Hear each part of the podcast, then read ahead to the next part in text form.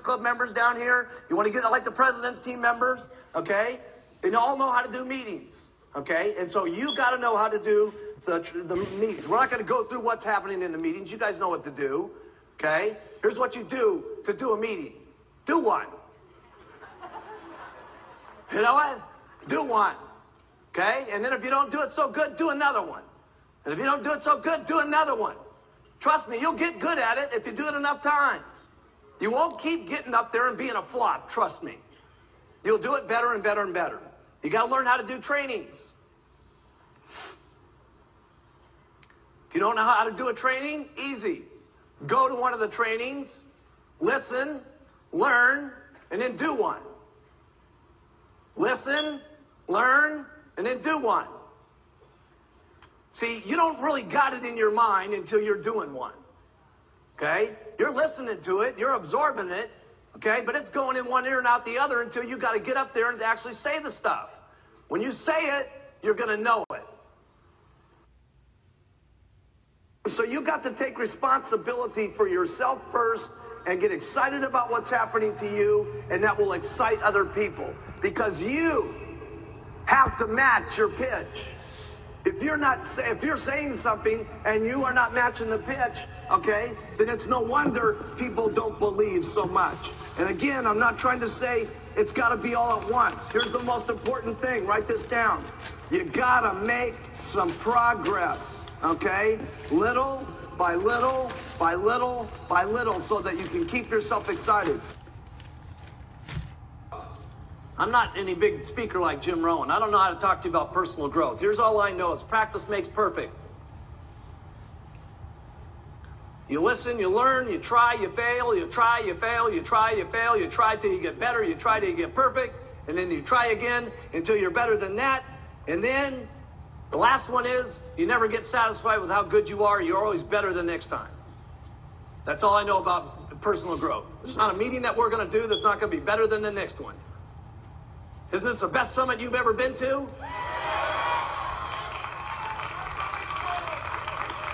Huh? Huh?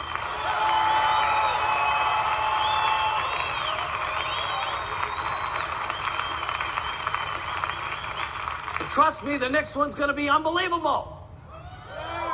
Because there's not a, ever going to be a meeting where we're satisfied enough. They're always going to be better, and we're always going to be doing it more, more incredible, and it's going to be more always unbelievable than in the last one. That's the way it's got to be. If you want personal growth, that's all I know about personal growth. It's got to be better. That's all I know. Got to be better than the last one. If you want things to get better, keep improving yourself. And that means for all you guys. That means for all of you guys. You want to get bigger? You got to become bigger yourself.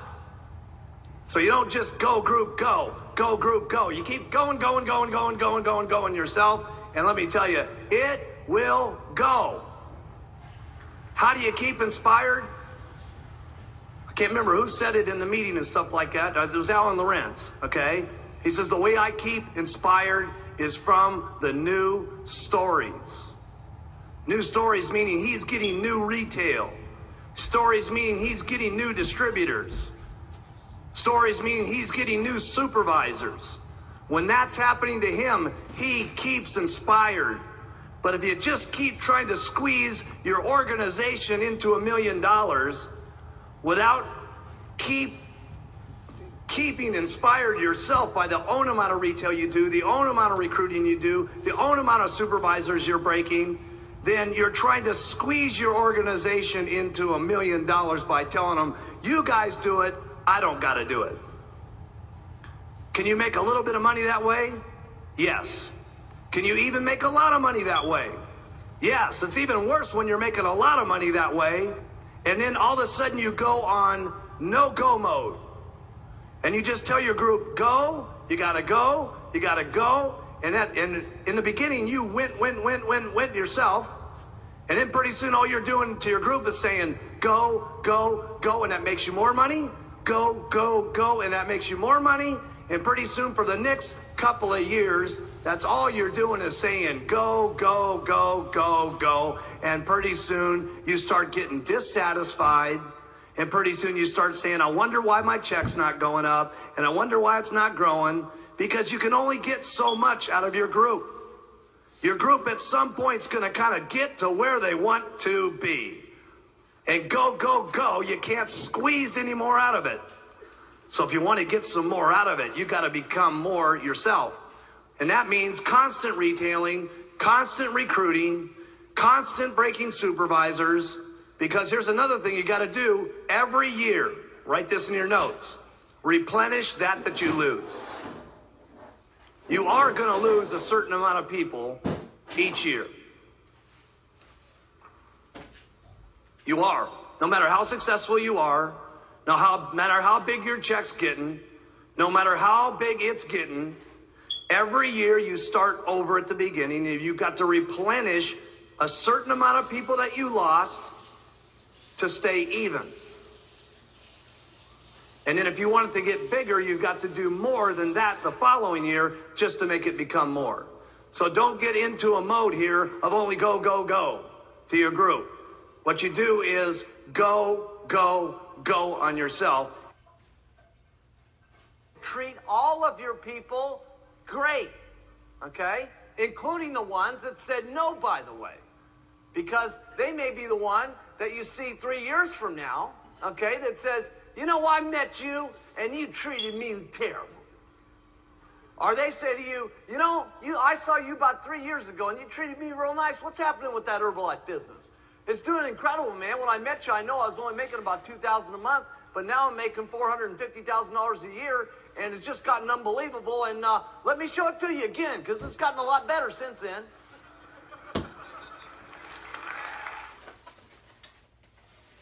You're gonna have to sit your family down and talk about your commitment.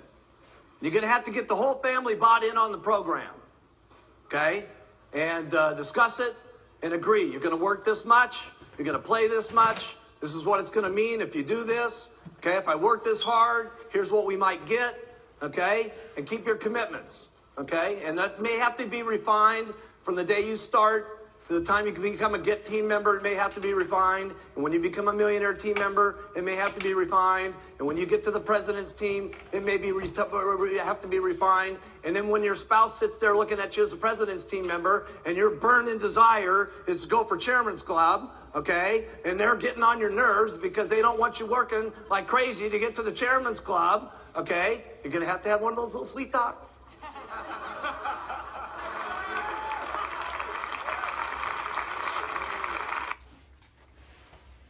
You do everything that you can to make yourself look more impressive to your group so you match the pitch. So here's what I did. The first thing I did was I bought some new clothes. Wasn't that great? Wasn't that the greatest place? But it was the greatest place I could get that would make me look the best so that what I was pitching would match with the clothes I was wearing. You got it? So for those of you brand new, I remember Jerry, we sent her down to the to the uh, Goodwill store, and she bought her silk dress for two dollars to make herself look better at the meetings that she was given. Okay, so it may have to start way down at the bottom. We didn't get this way by being uh, what you're seeing here today. Okay, this thing started out with a little white jacket and those little black pants. Okay, okay, and then from there I got my first car. I'll never forget driving up in that Eldorado. Remember that? And it made everybody sniff the seats. Seriously, I brought all my supervisors in and I said, sniff the seats, man. This leather is cool, baby. And then, then the next thing I did was I got a better apartment. A better apartment. Okay? Wasn't a house, was an apartment. A better apartment. That's where I started. A better apartment. Then I got my very first condo. Never forget my very first condo. Smaller than my bathroom at Grayhall. Seriously. Can you believe that? Wait till you see my bathroom. It's unbelievable. Okay? And then you may decide you want an office, and then you go for your very first house, and then maybe you go for your first mansion, and then maybe you're getting your holiday house. Attitude's great when everything's going great. Of course, it's easy to have a good attitude then. When you got to have a good attitude is when things are not going good. When things are going bad. I can remember back in the beginning, I talk about Don Grano all the time. Don Grano was my best guy, okay? And you know, first month 6,000, second month 12,000, third month 18,000. I was counting on this guy to make things happen. Boom, he's out of the business. Okay, along with it, what happened? All the people went with him. Okay, and what happened to my meetings? Went from 60 down to 20. Okay, how did you think I felt back at that time when we didn't have any literature, we didn't have any journals, we didn't have nothing going on? Okay, we had just a couple of bottles. Okay, and my only guy that I was counting on to really make things happen left. How do you think Mark Hughes really felt? Terrible. Put in your notes. I felt bad. Now I've signed the guy up three times. And I felt bad all three times. I'm telling you, I'm going to get him a fourth time one of these days. He's going to be one of these days. I don't know how many times it's going to take us, but we're going to get him sometime. But anyway, I felt terrible about it. 1985 came along. The FDA hit us like an atomic bomb, okay? And it was a very lonely situation when this thing happened. I mean, if you could have just imagined what was going on behind the scenes with this thing, it was unbelievable because the attack wasn't just so much on the vitamin industry, it was an attack on Herbalife okay? Because we were the big ones, we were the big target. I mean, in that FDA Senate hearings, there was 400 companies in there, okay? And 399 of them got two hours, and I got one day in six hours. Okay, and the night before, I'll never forget this. We were up in the top room of the Hyatt House, okay, and the Hyatt looked directly across at the Senate building, and uh, they had called us up and they said, "Listen, Mark Hughes is not allowed to have any of his lawyers in the in the room. He's not allowed to have any of his doctors in the room. He needs to come there alone. Now I was 27 years of age with no medical degrees, with no lawyer degrees, with no answers that were supposed to be happening in the testimony. And I was going to be sitting here in front of these senators looking like an idiot 24 hours a day on national television. And I'm sitting there scared to death.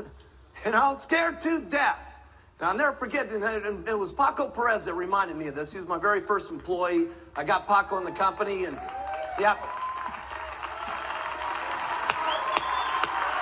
Where's Paco?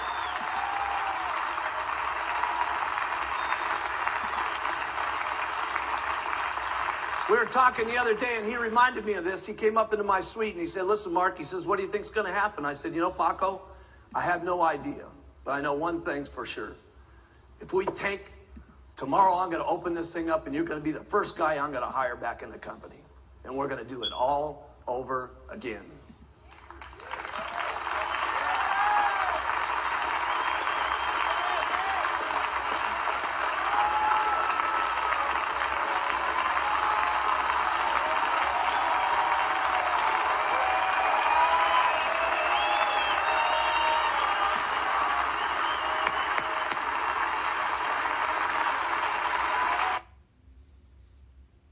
Sometimes you're the only person that believes in the person that you sold the product to at all.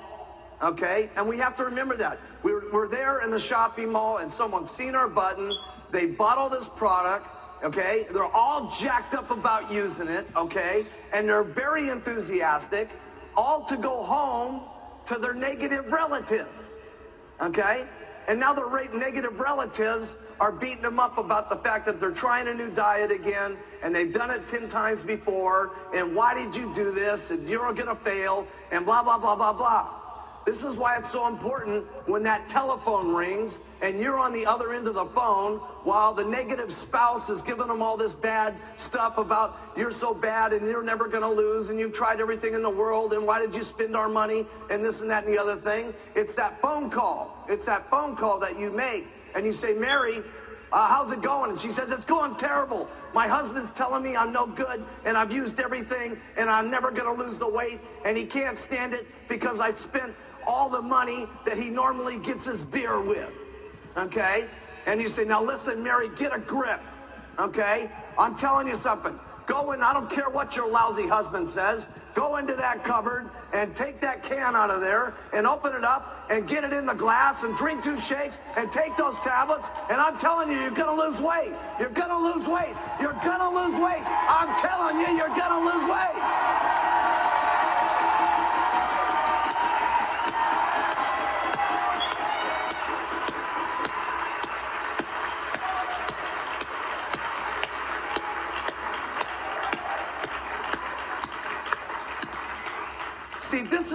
I took the diet and did not put it on television.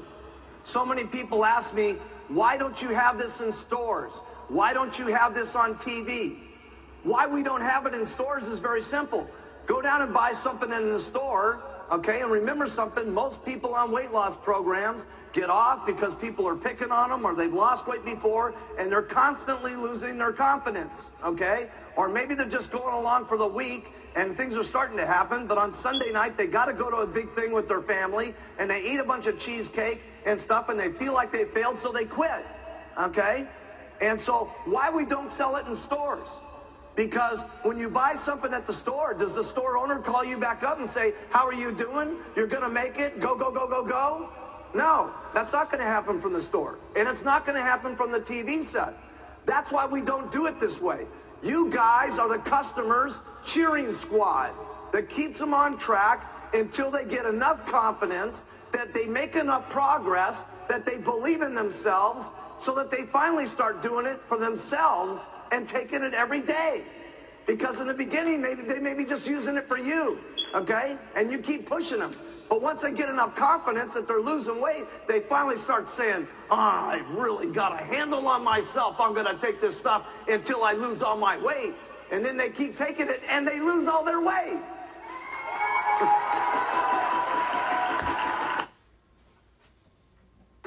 Sometimes some of the worst things in your life can be some of the greatest things that ever happened to you. Seriously. Seriously. A friend of mine always told me, says, if the experience doesn't kill you, you'll be a better man for it. Here's all I know what to do. You work hard when it's easy, and you work twice as hard when it's not easy. That's all I know what to do. Doesn't sound like real big advice, okay, but that's what I did. When the FDA happening, let me tell you something. I was working harder than I've ever worked in my entire life. I was working the FDA problems. I was working like crazy. So what do you do to overcome adversity? You work twice as hard. That's what you do. You get out and you make it happen.